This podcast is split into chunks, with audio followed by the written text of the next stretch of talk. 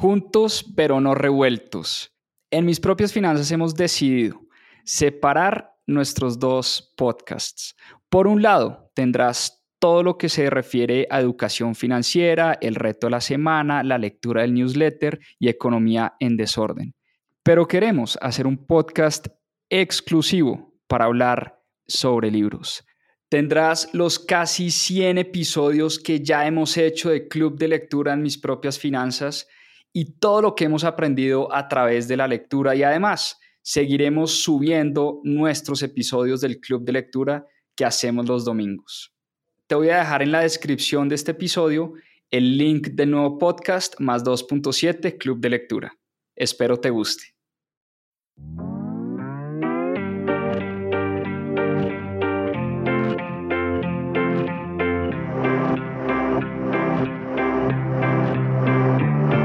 Hola, mi nombre es Juan Pablo Zuluaga, soy cofundador de Mis Propias Finanzas y quiero darles la bienvenida a Más 2.7, nuestro club de lectura.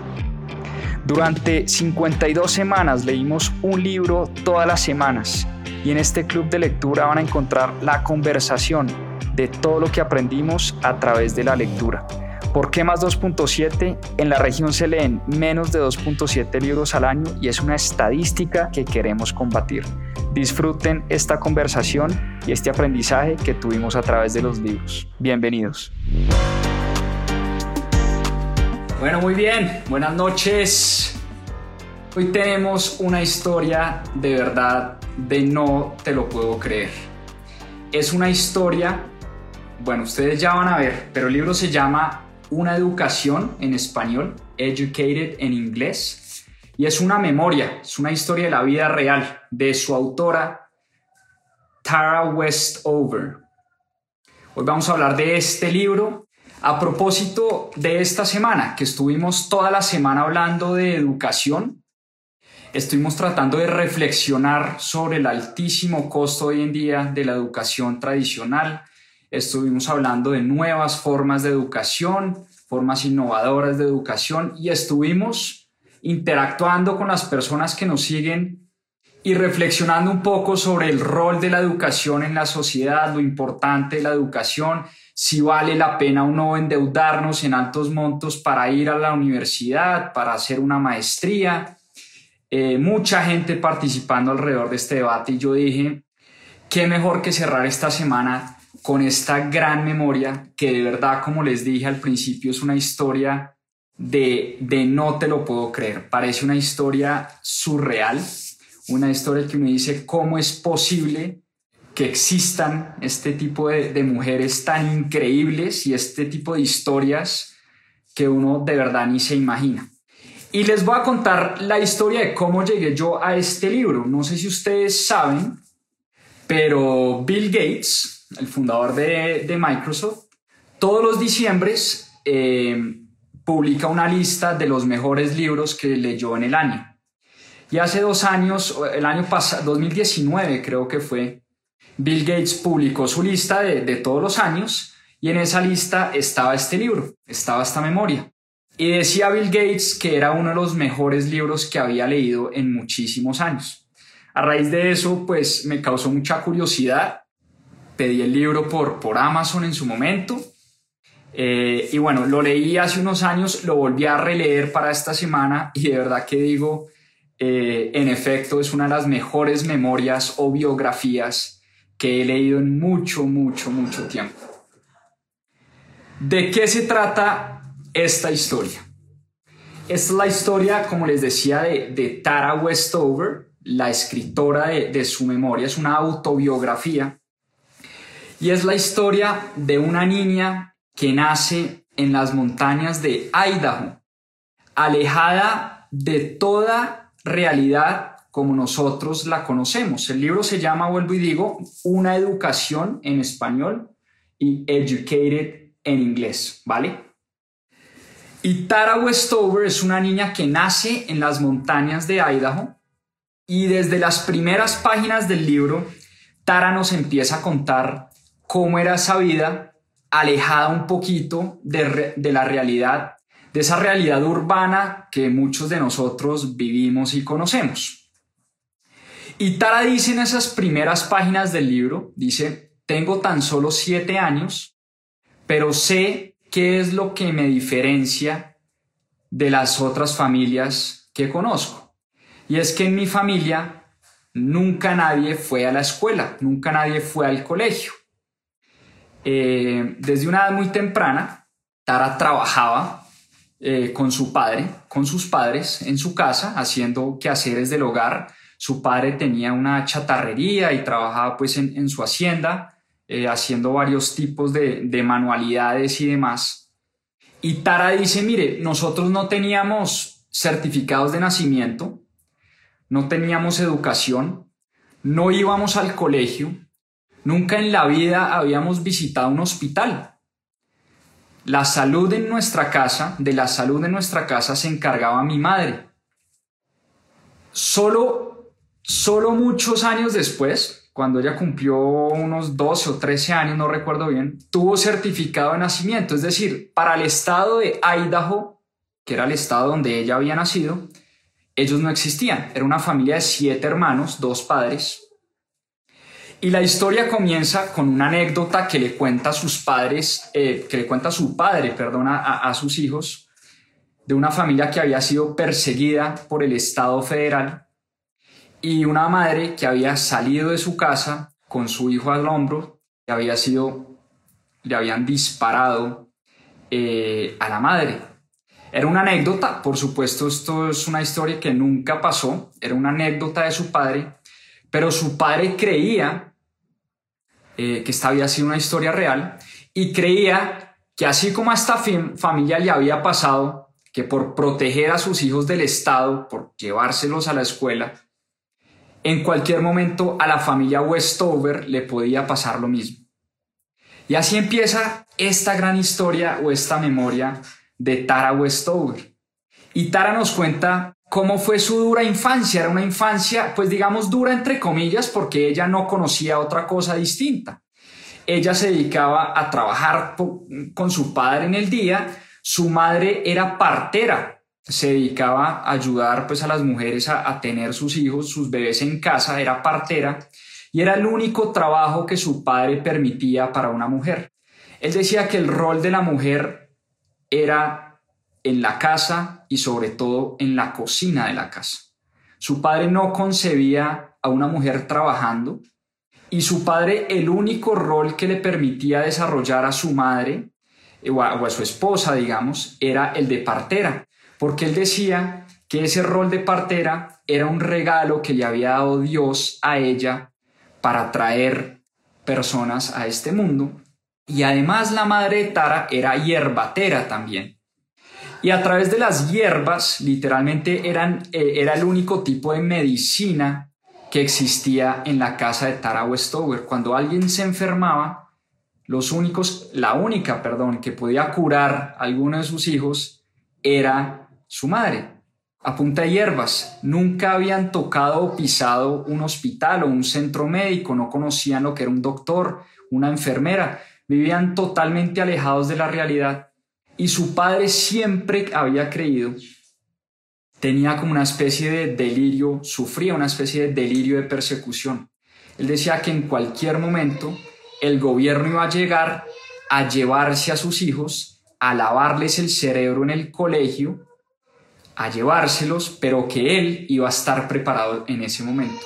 Por eso su padre desde una, desde una temprana edad de Tara se dedicó a acumular cosas, acumular comida, acumular papel higiénico, acumular armas, literalmente, para el día en que llegara el gobierno, él pudiera defenderse y toda su familia pudiera defenderse y ellos pudieran estar a salvo.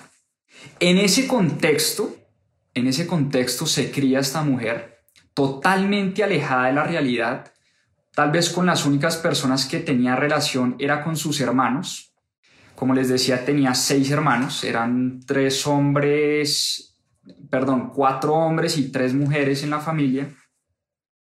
Y con cada uno de ellos pues tenía una relación, digamos, distinta, diferente. En especialmente con su hermano Tyler. Su hermano Tyler era uno de esos hermanos, uno de esos bichos raros eh, que generalmente existen en las familias. Una persona que pensaba completamente distinto. El único tipo de educación que habían recibido ellos era eh, aprender a leer, porque para el padre de Tara era muy importante la lectura de la escritura. Ellos eran mormones y todos los domingos iban a misa, el pueblito cerca de, su rancho iban a misa y, pues leían la escritura todo el tiempo y su madre le había enseñado a, varios de sus hijos a leer, a leer las escrituras y era prácticamente a lo único que tenían acceso ellos, aunque su padre tenía una, una pequeña biblioteca en la casa. Y uno de sus hermanos, Tyler, era ese bicho raro de la familia. Era ese hermano que en vez de trabajar con su padre se le escondía y se le metía en su biblioteca y pasaba horas y horas y horas leyendo. Era lo que se llama hoy en día un autodidacta, literalmente. Tyler aprendió álgebra, aprendió trigonometría por su cuenta, leía las enciclopedias de su padre. Y un día cualquiera, Tyler era un, eh, hermano mayor, le llevaba un, par de años a Tara, eh, y como a los 16 o 17 años, un día estaban cenando en la casa, el papá, la mamá y todos los hermanos, y Tyler dice, me voy a la universidad. Estoy aplicando a la universidad, me voy de la casa y me voy a estudiar a la universidad. Y Tara sorprendida pregunta, ¿qué, qué era la universidad? ¿Qué, ¿Qué era eso? Y el papá de Tara le responde, la universidad es un lugar de segundas oportunidades para aquellos tontos que no pudieron aprender lo suficiente en el colegio, para aquellos tontos que no son capaces de mantener una familia, para aquellos tontos que creen que a punta de libros y a punta de lavados de cerebro del gobierno van a poder criar y mantener a unos hijos y mantener a una esposa. La universidad no sirve para nada todos los profesores son mentirosos, todos los profesores son agentes o del gobierno o agentes del diablo, literalmente decía su padre. Pero Tyler era un convencido de que la educación era importante para él, se había enamorado de los libros y tenía como esa espina y decía, el mundo es muy distinto a lo que nosotros estamos acostumbrados a ver acá en la casa de mis padres. Y Tyler eh, desarrolló una relación muy bonita con, con Tara. Tara era una mujer, tenía, era una niña literalmente de 7, 7 8 años cuando Tyler eh, pues tenía 16 o 17. Y eh, Tyler era un tipo retraído, era una persona penosa, tímida, inclusive tenía un problema de hablar, era tartamudo. Y Tyler se escondía en la biblioteca de su padre y un día Tara, digamos, fue y lo encontró ahí y empezaron a, desarrollar pues una relación súper bonita porque Tyler le mostró a Tara el poder de la música. Tyler coleccionaba CDs y le ponía a Tara canciones y música y ella nunca en su vida había escuchado un CD. Y Tara desde una edad muy, muy, muy temprana se enamora de la música. Y entonces se vuelve como un plan a escondidas de los dos hermanos. De todas las tardes, después de trabajar con su padre, se veían ellos dos a escuchar música. Y Tyler, que tenía ese problema de habla, pues no podía cantar, pero Tara desarrolló una voz lindísima. Y ellos dos generaron como esa relación sin necesidad de hablarse mucho, sin necesidad de, de tener eh, pues muchas conversaciones entre ellos, había sin duda una gran afinidad entre estos dos hermanos. Por eso cuando Tyler le dijo a Tara y le dijo a la familia que se iba a la universidad y que se iba de la casa, para ella fue como una puñalada en la espalda de su hermano. Fue como una traición. Por dos razones principales. Lo primero, porque era su hermano confidente, era con el que mejor se sentía, era el hermano con el que no tenía que hablar para sentirse bien, tranquila, feliz, era con el que compartía el amor por la música. Entonces ella no podía entender cómo su hermano la estaba abandonando. Y lo segundo era porque Tara literalmente pensaba como el papá. Pensaba que la escuela era un lugar donde le iban a lavar el cerebro a Tyler pensaba que la escuela era un lugar donde uno le vendía el alma al diablo, pensaba que la escuela era un lugar o la universidad era un lugar de socialistas mormones, como decía su padre. Y por eso ella sintió, por ese, por ese hermano que tanto amaba, sintió un odio visceral el día que su hermano se fue de la casa. Y hay una escena muy bonita donde está el hermano saliendo en el carro para la universidad y ve a Tara, se baja del carro, se dan un abrazo, un abrazo de varios segundos y el hombre se va y por, por mucho tiempo ella no lo vuelve a ver. Y ella quedó con ese resentimiento con su hermano que la había abandonado y que se había ido a ese lugar donde le lavaban el cerebro, ese lugar eh, donde todos eran hijos de Satán, ese lugar donde todos los profesores le, mentían a la gente y ella no entendía, ella era una niña pues, pues muy pequeña, no entendía, tenía siete años y no entendía por qué su hermano le había hecho esto. A todas estas empieza a trabajar, estamos hablando del año 1998-99, por, por acá que me preguntan.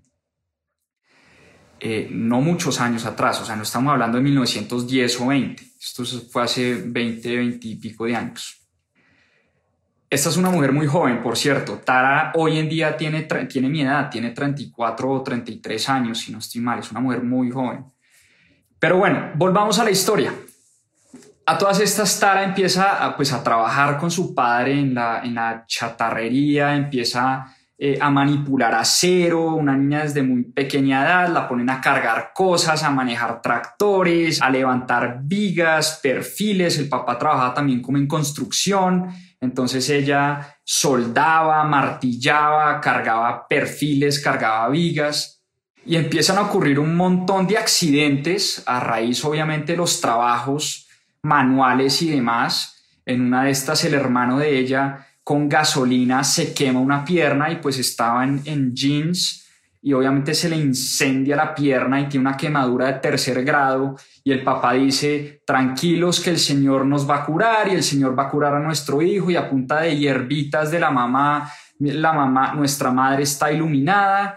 Entonces, eh, Tara lo primero que dice es, oiga, eh, ¿qué hacemos? No, pues la hierba de la mamá, entonces empiezan a hacer ahí un menjurje en la cocina y así era literalmente todo en la casa. Cada vez que había un accidente, eh, la mamá era la única que trataba esos, ese tipo de accidentes. Estamos hablando de quemaduras de, tercer grado. Pero bueno, a todas estas, Tara eh, desarrolla ese amor por la música eh, y un día dice, oye, quiero trabajar y empieza a trabajar de niñera y conoce, pues conoce la bebé, digamos, de una señora y otras niñas, otras amiguitas que le dicen, venga, nosotros todos los sábados tenemos clases de baile, ¿por qué no se juntan nuestras clases de baile? Y pues ella no sabía qué era el baile, no sabía qué era bailar, sin embargo va a las clases, la mamá la empieza a llevar a esas clases de baile. Eh, y pues a todas estas el papá se pone furioso, cómo era posible que una hija de él estaba primero en clases de baile, segundo utilizando unas faldas por arriba del tobillo, Tercero, mostrando los hombros, muchas veces con unas camisetas o unas blusas que se ponían en esas clases de baile o en las audiciones de baile. El papá no lo podía creer. Eh, y empiezan eh, estos choques un poco entre, entre la madre y el padre, como, oiga, venga, déjala, es una niña. Eh, y el papá dice, no, pues que yo no quiero que mi hija sea una prostituta desde tan temprana edad ¿Cómo es eso? Que mostrando los tobillos, bailando, eso me parece supremamente obsceno. Eh, pero aún así, un día el padre la escucha cantar. Tara tenía una voz espectacular y la escucha cantar y el padre queda pues impresionado con la voz de Tara y empieza a promocionarle unas clases de canto eh, porque él quería que su hija cantara en la iglesia los domingos. Entonces eso sí le gustaba al papá, cuando era canto y el coro y en la iglesia, eso sí le gustaba al papá, y entonces le empieza a pagar esas clases los domingos. Eh, y Tara desarrolla como esta, este amor por el arte, por la danza, por la música desde una edad muy pequeña. Y a todas estas hay unas audiciones para una ópera y empieza su madre a llevarla a, a la ópera y empieza a ir con su hermano Sean, su hermano Sean eh, empieza a ir y a llevarla a las audiciones y en la ópera empieza a conocer amiguitos. Y por primera vez Tara se enamora de un amiguito, de un niño de, qué sé yo, 12, 13 años. Eh, obviamente el amiguito no le paraba ni cinco de bolas. El amiguito a su vez estaba enamorado y era, estaba enamorado de otra niña. Y esa niña resultó ser la novia de, de Sean, el hermano de Tara. Y un día cualquiera, eh, Sean maltrataba a esta niña terrible, eh, la ponía a hacerle favores, era un tipo supremamente eh, machista y así era con sus novias, pero la novia se moría por Sean, entonces pues esta niña derretida por Sean hacía lo que Sean le pidiera, entonces Sean le decía, tráigame un vaso de agua, la niña se lo traía, venga, tráigame otro, la niña se lo traía, tráigame un chocolate, la niña se lo traía y así Tara empieza a ver cómo Sean literalmente empieza a maltratar a esta niña. Y un día cualquiera esa relación se acaba y Tara eh, pues, pues se da cuenta de todo esto. Y esa niña empieza a salir con Charles. Y Charles era el niño que a Tara le gustaba. Pero el hermano pensó que Tara había sido la culpable del rompimiento de esa relación. El caso es que era un tema, digamos, eh, de, de amoríos de, niños, pero Sean la coge contra su hermana. Y la coge contra su hermana es que literalmente empieza a abusar de ella. Un día llega a la casa, la coge del pelo, le pega contra el inodoro, le mete la cabeza literalmente en el inodoro. Eh, Tara se da cuenta que su madre estaba viendo y su madre no hace nada y cuando Tara le dice a su madre, oiga, ¿cómo es posible que este man me estaba pegando eh, y está abusando de mí? Usted no hace nada, la mamá se queda totalmente callada. Tara le trata de contar al papá, el papá no le cree, el papá le dice, muéstreme las pruebas eh, y empieza una relación supremamente traumática entre ella y Sean, su hermano mayor. Una relación de de violencia intrafamiliar, una relación de abuso entre el hermano mayor y Tara. Eh, el hermano le empieza a decir que ella era una prostituta, que ella se vestía como una prostituta, que ella, eh, que él sabía que desde tan temprana edad su hermana ya tenía varios vicios y le empieza a contar al papá cómo ella se escapaba con Charles, cosa que era mentira, y cómo ella se empezaba, porque Tara además empezó por primera vez en su vida literalmente a bañar, a maquillar, a echarse, a echarse pues colorete, pues para que Charles la viera bonita. A todas estas Charles ni, ni le tiraba un moco a esta pobre mujer. Pero Sean le empieza a decir a sus padres cómo esta niña eh, está teniendo pues eh, o se está yendo por el camino equivocado. Y en una de esas navidades su hermano Tyler vuelve, vuelve digamos de vacaciones, había estado ya un año en la universidad y Tara decía, ¿cómo es posible que Tyler vuelva a este infierno? Una vez ya escapado, ¿cómo es posible que él vuelva a este infierno? Y empieza a hablar con Tyler, ese hermano con el que tenía tanta empatía, y Tyler le dice, Tara, hay un mundo afuera que usted tiene que conocer. ¿Por qué no hace el ACT? El ACT era el examen que pedían las universidades para poder aplicar. Y el hermano había hecho el ACT, lo había pasado y le había dicho a Tara, ¿por qué no hace usted el ACT? Usted puede pasar ese examen. Y Tara, pues a duras penas sabía leer, no sabía matemáticas, las pocas matemáticas que sabía las había aprendido utilizando fracciones en la cocina, literalmente recetas de su madre, eh, pero hasta ahí no sabía absolutamente nada. Pero Tyler la impulsa y le empieza a decir, vaya a la universidad, que hay todo un mundo allá afuera.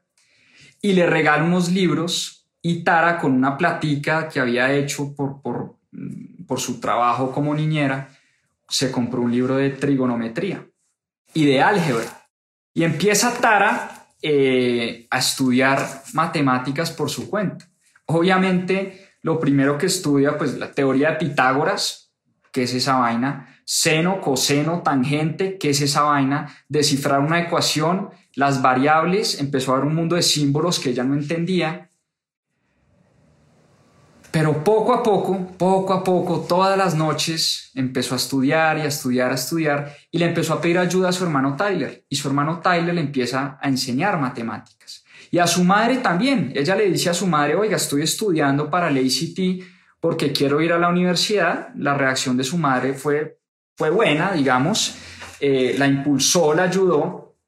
Eh, y Tara un día se inscribe para hacer este examen del ACT nunca en su vida había hecho un examen. Cuando llega eh, al sitio donde se hacían los exámenes, la señora le entrega uno de esos exámenes de, selección múltiple y pues Tara no entendía y le dice, ¿qué es esto? Y la señora le dije, no, pues usted, la respuesta, usted rellena la bolita con la respuesta que cree que es correcta y eso es un examen de selección múltiple. El caso es que el primer examen lo pierde eh, por obvias razones pero aún así sigue estudiando, sigue estudiando y ella necesitaba sacar un 27 porque la Universidad de BYU, Brigham Young University, a, todas estas una gran universidad, una universidad de mormones, Tyler le había dicho, oiga, aproveche que Brigham Young University acepta niños que hayan estudiado en casa o que hayan hecho homeschool,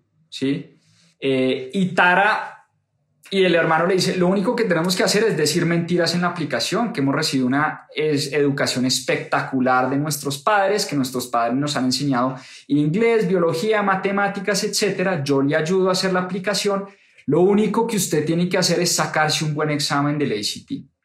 Entonces a Tara se le vuelve una obsesión literalmente este examen y empieza a estudiar en sus noches y se le empieza a escapar también al papá eh, del trabajo y empieza a estudiar, a leer, a leer, a leer. El caso es que, para no hacer la historia larga, pasa el examen y se saca 27 en el, en el ACT. El hermano la ayuda a redactar la aplicación, ponen un mundo de mentiras en la aplicación y a esta mujer la terminan aceptando en la Universidad de Brigham Young University. Además, el hermano le había vendido el cuento a Tara que ella podía estudiar música en la universidad. Y en ese momento a ella se le ilumina el mundo, porque ella dice, ¿cómo es posible que en la universidad se puede estudiar música? Entonces ella literalmente aprendió matemáticas, aprendió álgebra y trigonometría para poder estudiar música. Tara entró a la universidad con el gran sueño de estudiar música, ya no, no sabía qué quería decir eso, qué quería decir estudiar música, pero ella lo único que sabía era que amaba la música. Y entró a la universidad, el día que obviamente le dice a sus padres que se va a la universidad, pues eso es un revuelo en la casa, otra vez el padre con el discurso, ¿no?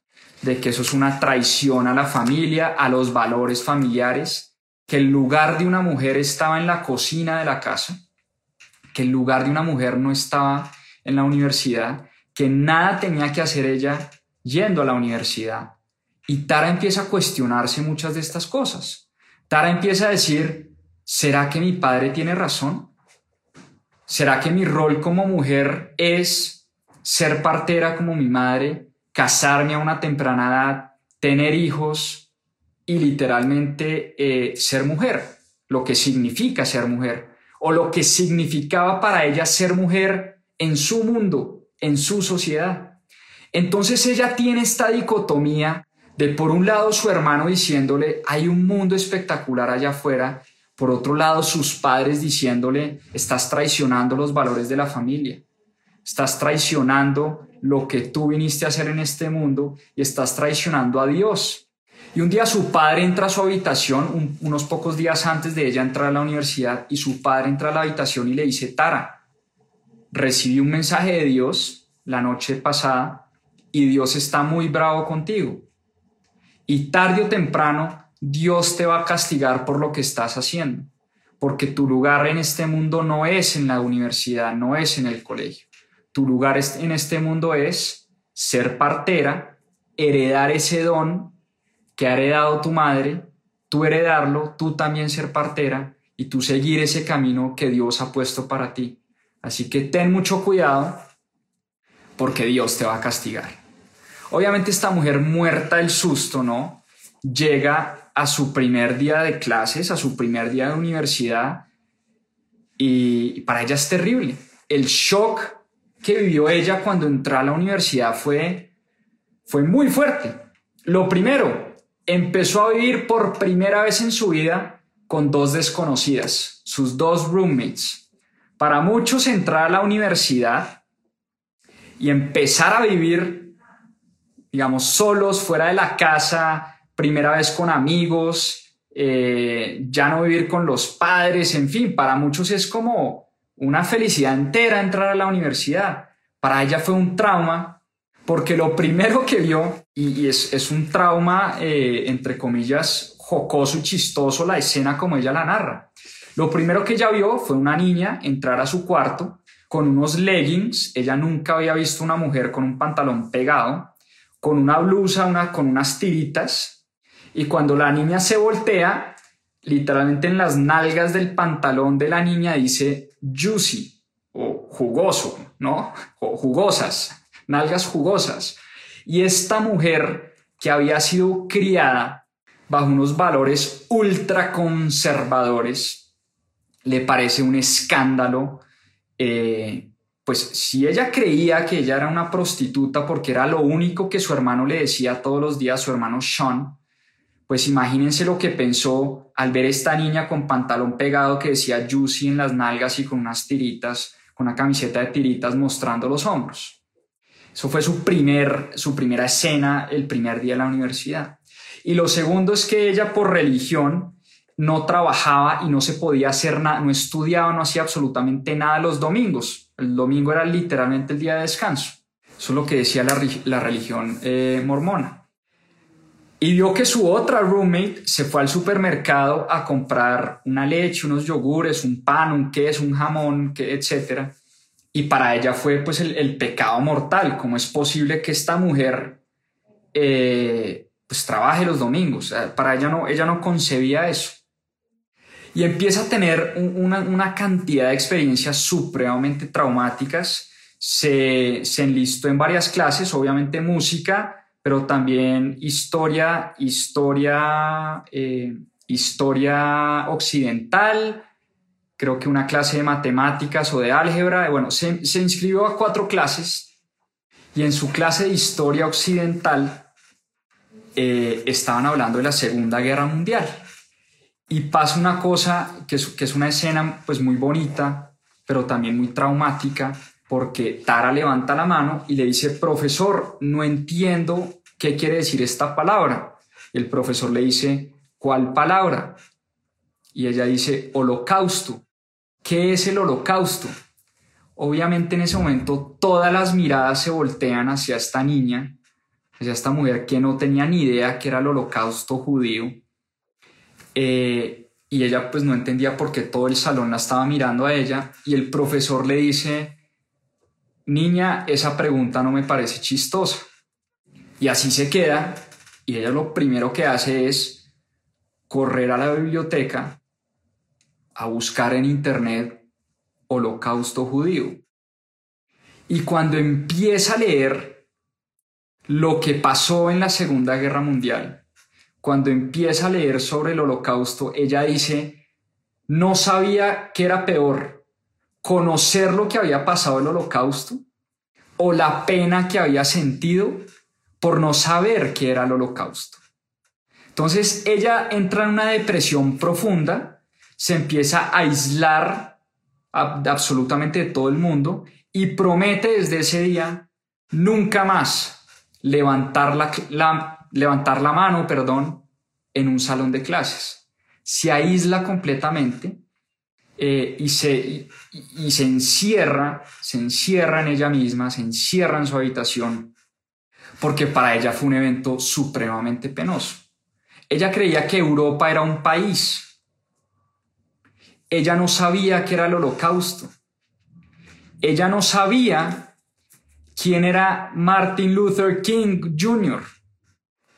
Cuando empezó a leer, ella sabía de la esclavitud.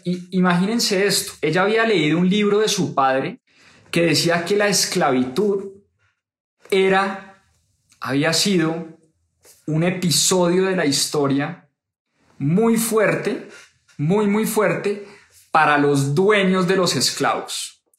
porque a los dueños de los esclavos les tocaba mantener a los esclavos y les costaba mucho mantener a sus esclavos y darles comida y mantener a un mundo de, gente eh, y entonces que por eso los dueños o los amos de los esclavos sufrían demasiado. Esa era la visión que ella tenía de la esclavitud. Y cuando ella regresaba en las navidades o en vacaciones a su casa, porque siempre que terminaba un semestre regresaba a su casa, su hermano Sean, ella pues volvía obviamente a trabajar con su papá y era un trabajo supremamente, digamos, eh, eh, sucio, de barro, de botas, de, finca, de, construcción, etc. Y cuenta ella que pues con las manos llenas de, grasa y, de grasa, digamos, de carros y bicicleta y demás, ella se limpiaba la cara y quedaba negra, totalmente negra. Y su hermano la empezó a llamar eh, Little Nigger, Little Nigger, Little Nigger, para arriba y para abajo. Nigger es una palabra supremamente ofensiva, supremamente ofensiva. Eh, y, obviamente es una palabra que no se pronuncia en público y el hermano le decía nigger para arriba y para abajo, para arriba y para abajo, y a ella le parecía chistosísimo el, el, apodo de Little Nigger. Pero cuando va a la universidad y empieza a leer, empieza a leer sobre Martin Luther King, empieza a tener clases sobre la historia de Rosa Parks, si ustedes recuerdan, esa mujer negra que fue arrestada por tomarse un asiento en, en un bus, literalmente. Y cuando a ella le cuentan esa historia en clase, también igual, una historia muy bonita porque ella dice, no entiendo cómo a una, una persona negra la, arrestan por tomarse una silla. Ella literalmente creyó que Rosa Parks se había robado la silla del bus. Entonces dijo, ah, seguramente por eso fue que la arrestaron, porque se robó la o sea, se tomó la silla.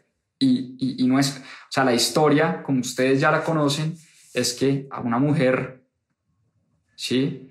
que se negó a correrse la silla, que eran sillas destinadas para gente de raza, de, raza no afrodescendiente. Eh, ella se negó a moverse la silla y fue arrestada.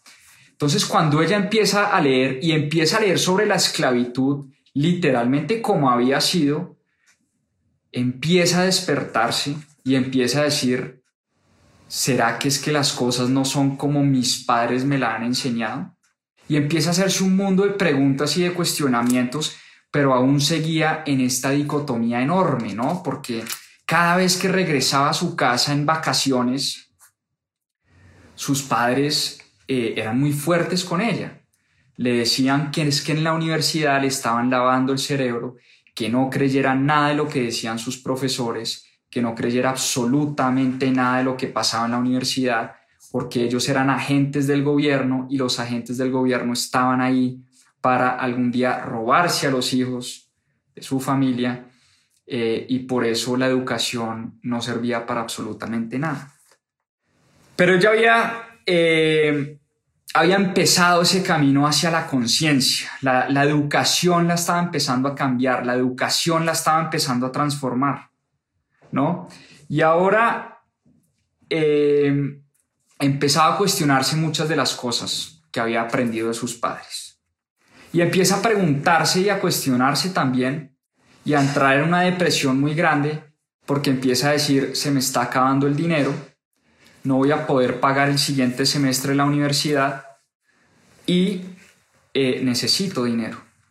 Y conoce a un, a un bishop, a un, a un padre, a un un padre de la universidad, de, Brigham Young University, que se da cuenta que esta niña es distinta, que se da cuenta que tal vez esta niña, porque ella nunca hablaba de su pasado, ella nunca hablaba de su familia, era una niña supremamente retraída, y esta persona se da cuenta que, hay algo en ella y que esta niña necesita ayuda, eh, y hasta que un día, hasta que un día eh, esta niña le dice, no voy a poder regresar porque no tengo dinero, no voy a poder pagar el semestre, el, siguiente semestre. Y él le dice, yo, le, yo literalmente le, le, firmo un cheque y yo pago su siguiente semestre, no se preocupe por dinero. O aplique a una beca de la universidad, ¿Qué tanto ganan sus padres? No, mis padres no ganan mucho, no tienen mucho dinero. Ok, usted puede aplicar a una beca a la universidad. Y su padre siempre le había dicho que el dinero era un vehículo del satanismo, que el dinero era maligno, que si ella aceptaba dinero de terceros, les estaba vendiendo el alma, que si ella aceptaba ayuda económica de terceros, les estaba entregando su libertad. Y ella rechaza ese cheque del padre y ella rechaza esa beca al principio, hasta que un día literalmente eh, no tiene otra opción que aceptar ese cheque y se da cuenta por primera vez, por primera vez en su vida, se da cuenta lo que es tener dinero en el banco. Literalmente la universidad le consigna 4 mil dólares, paga el semestre que creo que valía 1.500 dólares, no sé, en esa época, o paga lo que le faltaba de la matrícula, que eran 1.500 dólares, y por primera vez ella siente la libertad de tener dinero en el banco. Y por eso yo les puse en algunas de las historias previo a este live que aquí en este libro habían unas reflexiones financieras muy profundas. Y miren lo que dice Tara Westover sobre el dinero. Dice lo siguiente, la curiosidad es un lujo reservado para aquellos que están seguros financieramente. Una vaina súper profunda, porque uno siempre dice, no, es que hay que tener curiosidad intelectual, eh, hay que leer, hay que estudiar, ¿no? Pero ella dice, mire, el 100% de mi tiempo y de mi poder intelectual me la pasaba pensando en cómo iba a pagar las cuentas, cómo iba a pagar el arriendo, cómo iba a pagar la comida. Yo no tenía tiempo para estudiar. Yo lo único que pensaba era en cómo pagar la universidad, en cómo pagar los libros, en cómo pagar la comida, en cómo pagar el arriendo. Fíjense esa reflexión tan profunda. La curiosidad intelectual es solo para aquellos que tienen, que tienen la seguridad financiera. Solo hasta el momento en que ella tuvo esos cuatro mil dólares en el banco dijo, ok, ahora sí me puedo dedicar a estudiar. Y en ese momento, cuando dejó de preocuparse por dinero, empezó a sacar muy buenas notas, porque empezó a enamorarse de los libros, a enamorarse de la educación, a enamorarse de la lectura, a conocer quién era Margaret Thatcher, la revolución cultural, la Segunda Guerra Mundial, la esclavitud, Martín Lutero, Martin Luther King Jr. Empieza a conocer, porque ella entró a la universidad a estudiar música y rápidamente se dio cuenta que le gustaba la geografía, la política, la historia, la filosofía, empieza a leer sobre el holocausto, empieza a leer a John Stuart Mill, empieza a leer a Kant, empieza a leer y a leer y a leer y empieza a sacar las mejores notas de la clase. Y al sacar las mejores notas de la clase, se gana una beca para seguir continuando su educación. Pero entonces miren qué profundo que fue el dinero, o por lo menos fue esa seguridad financiera temporal, lo que le permitió a ella dedicarse a que su cerebro ahí sí tuviera tiempo para la curiosidad intelectual. Entonces muchas veces uno juzga, ¿no? Eh, y aquí es, eh, ¿por qué me gustó tanto el libro? Porque el libro tiene unas reflexiones no solo de educación, sino que lo hace ponerse a uno en los zapatos de gente, eh, y, ya vamos a hablar de, esas reflexiones finales sobre la educación, pero hace, lo, lo hace poner a uno en los zapatos de gente totalmente externa o de vidas a las que uno no está acostumbrado. Y por eso ella, solo hasta que tuvo esa libertad financiera, entre comillas, porque pues fue un cheque solo de 4 mil dólares que le permitió estudiar, en ese momento ahí sí se dedicó a conocer todas estas cosas. Y un día un profesor llamado eh, el Dr. Kerry eh, identifica que esta era una niña especial que era una niña, no solo empezó a ver su transformación, cómo empezó a sacar las mejores notas, sino que ella escribió un ensayo y Dr. Kerry le dijo, oiga, ¿usted por qué no se... No, yo tengo un programa, un programa de, eh, ¿cómo se llama? se me fue la paloma, study abroad, o sea, de irse afuera a hacer un intercambio. yo tengo unos programas de intercambio donde llevo algunos de mis alumnos a la Universidad de Cambridge. Y ella en su vida había oído sobre la Universidad de Cambridge. Ella nunca en su vida había ido a Europa, por su, creía que Europa era un país, no un continente. No tenía ni idea dónde quedaba eh, Inglaterra, Londres, Francia, España, no, no, no, no tenía ni idea. Pero este profesor le dice, ¿por qué no aplica? Y ella dice, yo, yo no tengo nada que hacer en la Universidad de Cambridge, eso es para gente brillante, eso es para gente rica, eso es para gente, eh, no para mí. De todas maneras, el tipo la, la, la incita a aplicar y la terminan aceptando en el programa de, de, pues en ese programa. Y el doctor Kerry viaja con este grupo de estudiantes a la Universidad de Cambridge durante un semestre y ella tiene una experiencia pues muy traumática también, porque en Europa ella se vestía ¿no? con jean de hombre, eh, camisa cuadrada, eh, y pues eh, llega a Europa, ¿no? Entonces en Londres, París, la gente se vestía espectacular, ¿no? Esos, esos ingleses pues son supremamente pulidos, todos de familia, eh, riquísima, todos los padres de sus compañeros eran diplomáticos, tenían grandes puestos, eran banqueros, y ella se sentía muy apenada por el pasado que tenía. Ella nunca, nunca, nunca hablaba de su familia. Pero aún así, en la Universidad de Cambridge conoce al profesor Jonathan Steinberg. Y el profesor Steinberg eh, le dice a ella, oiga, ¿por qué no se escribe un ensayo? ¿Por qué no se escribe un ensayo sobre la diferencia entre Burke y los personajes que escribieron los papeles federalistas, ¿no? Madison, Hamilton y, y Jake. Y ella empieza a estudiar filosofía y empieza a leer y a leer y a leer y a leer y a estudiarse los Federalist Papers y a estudiarse a Burke y a estudiarse a John Stuart Mill, a estudiar a Hume, a Kant, a Schopenhauer, eh, a estudiar a estos filósofos y un día cualquiera entrega este ensayo, se lo entrega el profesor Steinberg. Y el profesor Steinberg le dice, mire, eh, le hizo ensayo. Yo llevo 30 años enseñando en la Universidad de Cambridge y nunca en mi vida había recibido un ensayo de esta calidad. Y ella, Tara, su reacción es muy, eh, muy extraña porque ella nunca había recibido un halago en su vida. Ella lo único que había recibido era violencia, maltrato. Siempre le habían dicho que era bruta, que era una prostituta, eh, que no sabía leer, que no sabía hablar, que, que era cochina, que olía feo, que, que se vestía mal, que era fea. Por primera vez en la vida alguien le dice, esto es lo mejor que he leído en 30 años de enseñanza, le dice un profesor, uno de los profesores más renombrados de la Universidad de Cambridge. Y le dice este profesor, el día que usted quiera hacer una maestría en esta universidad, yo me voy a encargar de que usted sea aceptada en esta universidad.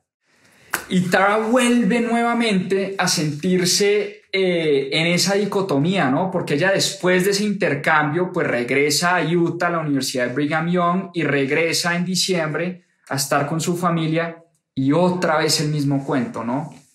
Te están, te están lavando el cerebro, cuando venga el gobierno por nosotros, tú vas a estar al otro lado del océano, no te voy a poder rescatar, le decía su padre.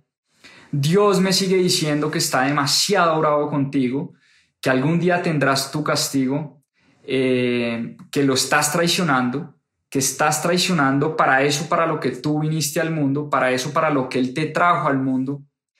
Y ella de todas maneras dice, tengo como estas dos opciones, ¿no? O seguir con mi camino de la educación que me encantaba, pero eso significaba traicionar a mi familia.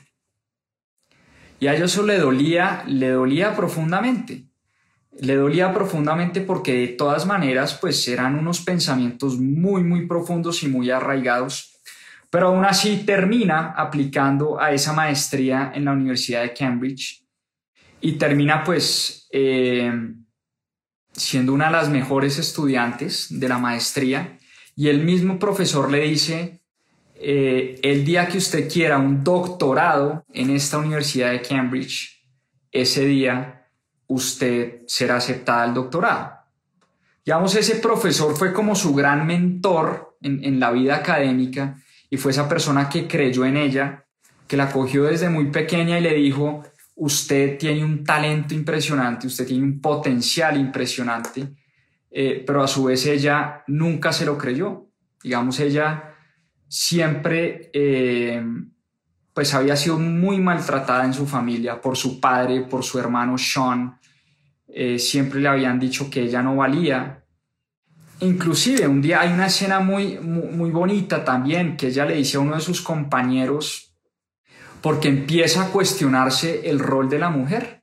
Y le empieza a decir a uno de sus compañeros en Brigham Young, que era una universidad de mormones, también ultraconservadores, a uno de sus compañeros le dice que estaba estudiando para irse a, la, pues, a la carrera de derecho, le dice, oiga, ¿y qué pasa?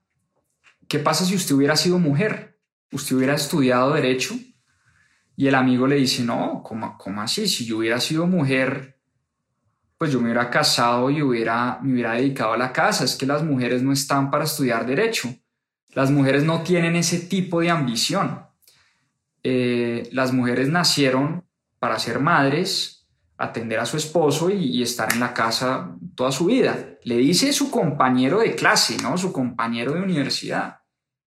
Y ella le dice, ¿y qué pasa si usted fuera una mujer que sí quiere estudiar y sí quisiera ir a la escuela, a la escuela de, derecho. Y él dice, no, no, es que no le entiendo su pregunta porque es que las mujeres no tienen ese tipo de ambiciones. Entonces ella empieza a cuestionarse por qué ella, siendo mujer, sí quería y sí tenía este tipo de ambiciones. ¿Por qué ella, siendo mujer, sí quería tener una maestría, sí quería hacer su doctorado, ¿Será que ella era una mujer rara, distinta? ¿Será que ya se venía el castigo de Dios? O sea, literalmente ella pensaba eso todavía. Porque a ella le costaba mucho, aun cuando ya empezaba a conocer lo que era el poder de la educación, eh, a ella le costaba mucho entender su papel como mujer. Y esa relación con su familia de todas maneras siguió siendo muy traumática. Tanto que un día la llama una de sus hermanas y le dice que Sean la había estado atormentando, la había estado violentando y que necesitaba su ayuda para hablar con sus padres y contarles que Sean literalmente pues, era un demonio, que Sean les pegaba, que Sean las maltrataba. Y entonces Tara, preocupadísima por su hermana, viaja ¿no? Viaja a Idaho, nuevamente a su casa, apoyar a su hermana y hablar con sus padres, a decirles, mire, nuestro hermano Sean viene maltratándonos hace muchos años. Nos pega, nos dice prostitutas, todo lo que les dice sobre nosotras obviamente es mentira y el padre nunca les cree. El padre siempre protegió a Sean y siempre le dio la razón a Sean y nunca les cree a este par de hermanas, a este par de mujeres que un hijo de él las maltratara. Él no creía y, siempre le decían, ¿dónde están las pruebas? Muéstrame las pruebas. Y pues, ¿cómo hace una mujer para probar que había sido maltratada durante toda su vida? No, no, no tiene cómo, no tenían cómo demostrarle a su padre. Y su padre nunca les cree, eh, pero también es muy duro porque años después, mientras Tara estaba haciendo su doctorado, su hermana, esa que la había llamado hacía unos años a que la ayudara, ¿no? A acusar a su hermano, eh, esa hermana le dice a Tara, le dice, he perdonado a Sean y tú eres la que tiene que pedirnos perdón, porque tú eres la que has traicionado a nuestra familia. Tú fuiste la que te fuiste de esta casa. Tú fuiste la que te fuiste a la escuela y a la universidad a que te lavaran el cerebro y has traicionado los valores de esta familia y eres una mujer que no merece estar cerca de esta familia y no te quiero ver ni cerca a mi esposo, ni cerca a mis hijos, ni cerca a nadie de esta familia. Para ella, imagínense lo que es leer este, este email eh, de la hermana que en su momento le había pedido ayuda, ahora era la hermana que le decía que era ella quien los había traicionado, que era ella la mentirosa, que era ella la que tenía que cambiar. Entonces Tara siempre, inclusive estando haciendo su doctorado, siempre tuvo esa relación muy traumática, muy, muy traumática con su familia. Y el libro termina con unas reflexiones muy profundas sobre la educación. Termina ella diciendo, hace mucho no me hablo con mi familia, hace mucho no tengo relación con mis padres, con los únicos que me hablo son con mis dos hermanos que en efecto fueron a la universidad. Uno era Tyler eh, y el otro era eh, Richard, que Richard era PhD en química, otro de los, digamos, ella decía, mi familia se partió en tres, literalmente. Tres que fuimos a la universidad y cuatro que se quedaron viviendo con mis padres y que hoy dependen 100%, digamos, económicamente de mis padres. Y ahí hay un, una brecha enorme. Es una familia totalmente dividida en dos. Aquellos que fuimos, aquellos que estudiamos y aquellos que se quedaron viviendo con mis padres toda la vida. Y cierra con esta frase eh, muy bonita que dice lo siguiente. Ah, bueno, antes de eso, antes de, de dejar de ver a sus padres, ella escribe una carta y ella lo dice en el libro. No sé si me arrepiento de haber escrito esa carta porque fue una carta llena de rabia. Fue una carta donde le dije a mi padre, como se dice coloquialmente, le canté la tabla le dije, usted es un abusador, usted es el que nos está lavando el cerebro, usted es el que no ha dejado que el resto de sus hijos entiendan que hay un mundo por fuera distinto al suyo, usted es el que nos tuvo nos mantuvo encerrados toda la vida y no nos dejó ver ese mundo, ese mundo espectacular que hoy yo vivo y en el cual soy feliz, pero que no me deja tranquila saber que cuatro de mis hermanos están viviendo esa realidad. Es una carta llena de rabia, ya dice, es una carta que me arrepiento de haberla escrito, porque esa rabia al final eh, y esa culpa que ella sentía, ella dice, y, lo dice, es una reflexión muy bonita, dice, la culpa no es de, no es de mi padre. Un poco la educación lo que me permite, la educación lo que le permite a los seres humanos es ver las cosas, no necesariamente es estar de acuerdo con las otras personas, pero es ver las cosas desde su punto de vista. Y dice la última frase del libro, pueden llamar este tipo de individualidad como ustedes quieran, transformación, metamorfosis, falsedad, traición. Yo la llamo educación. Así termina este libro. Y es una memoria increíble, con unas reflexiones, como les decía, sobre la educación espectaculares, espectaculares. Y ella hoy, Tara, es la doctora, literalmente, Tara Westover, porque se graduó de su doctorado con altos honores, un doctorado sobre, digamos, su tesis o su disertación de la tesis fue un estudio sobre el impacto filosófico del mormonismo. Ella estudió, digamos, el mormonismo ya no como religión, sino como filosofía de vida y la relación del mormonismo entre la, digamos, la filosofía profunda y los valores familiares de, esa, de, esa, de esa, religión. ¿sí? Eh, se gradúa con altos honores PhD de la Universidad de Cambridge, doctora de la Universidad de Cambridge, una mujer que nunca fue al colegio, que nunca le enseñaron matemáticas, que todo lo que lo aprendió lo aprendió literalmente sola, que no sabía qué era el holocausto, no sabía quién era Margaret Thatcher, no sabía qué era la revolución cultural, no sabía que habían habido Primera, Segunda Guerra Mundial, eh, no sabía nada nada, llegó a la universidad en ceros, en ceros, y hoy en día pues es una mujer que viaja por el mundo contando su historia. Este libro ha vendido más de 4 o 5 millones de copias. Es el libro favorito del presidente Barack Obama, uno de los libros recomendados de Bill Gates. Eh, y esta mujer se está dedicando, hoy en día está dedicando su vida un poco a estudiar eh, esa historia eh, de, su, de su país rural, de ese país que pocos conocemos, de ese Estados Unidos profundo, rural, que muchas veces aislamos o no conocemos. Y esto se puede hablar de no solo en Estados Unidos. Piensen en nuestra situación, en el caso de Colombia, como nosotros en el campo no tenemos ni idea, ni la más mínima idea de la realidad del campesino colombiano, de cómo una Tara Westover puede estar por ahí caminando en el mundo en Colombia, una talentosa que no conocemos, porque simplemente les ha tocado vivir una realidad distinta a la nuestra. Y eso, dice ella, es precisamente lo que permite la educación. No necesariamente es estar de acuerdo con el otro, pero es la educación te da la capacidad de ponerse en sus zapatos, ¿no? De ver las cosas desde su punto de vista. Y la educación no es un estado de certeza, no es un estado de aprenderse un mundo de cosas, sino es un estado de constante cuestionamiento, dice, dice el autor. La educación lo que te permite es cuestionarte todos los días.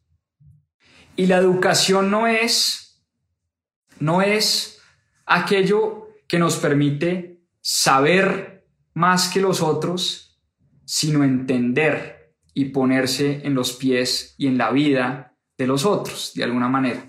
Por eso esta historia, una historia bellísima, seguramente me faltaron en mil detalles. Por supuesto, en una hora es imposible contar todo lo que pasa en el libro. Un poco la invitación es a que lo lean, porque eh, es de esos libros que uno abre y literalmente no, no, no puede parar de leer. ¿sí? Es de esos libros que uno dice, qué va a pasar, qué va a pasar, qué va a pasar, y uno no puede literalmente parar de leer.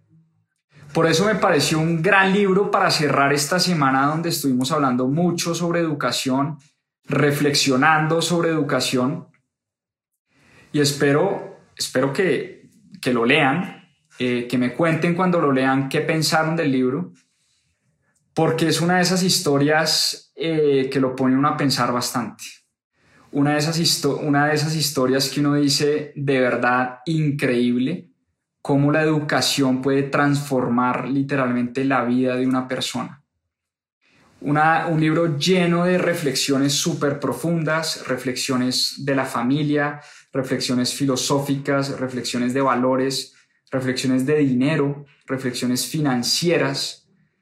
Eh, son ese tipo de historias que uno dice, eh, de verdad es increíble, es increíble eh, la realidad de muchas personas que uno no conoce y estoy seguro que en el mundo por ahí andan caminando millones y millones de niñas como Tara Westover tratando de salir de ese mundo machista en el que, en el que viven y tratando de entender ese otro mundo que hay allá afuera. Así que, eh, pues nada, esa es la historia. Ya saben, Tara Westover, Educated, una educación en español. Muchísimas gracias a todos por conectarse. Espero les haya gustado la historia de hoy. A mí me encantó y me fascinó el libro. Salgan corriendo a, comprarlo y a leerlo. Un abrazo para todos. Chao, chao. Muchas gracias por acompañarnos en este capítulo de Más 2.7. Acá les dejo unos adelantos de lo que se viene en nuestro próximo episodio. A seguir aprendiendo. Trailblazer de Mark Benioff, el fundador de Salesforce. Una persona con un drive y un deseo enorme por crear cosas grandes. La metodología del V2MOM